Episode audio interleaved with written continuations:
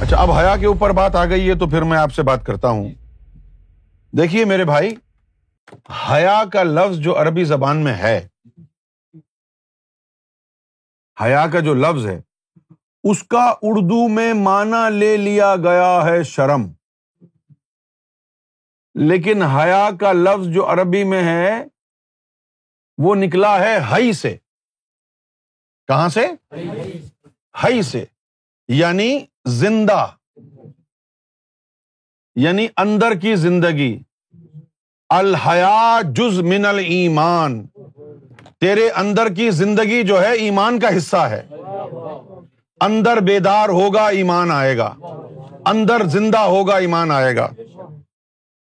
جب اندر زندہ ہو جائے، تو اس کے بعد جو ہے، ہر کام میں وہ چیز آپ کو بھائے گی جو رب کو اور رب کے حبیب کو پسند ہوگی۔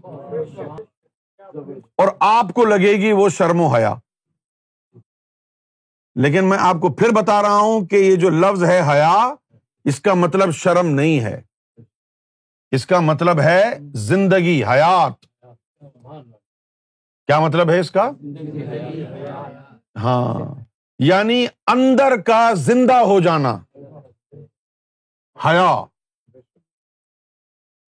عربی زبان کا لفظ ہے یہ۔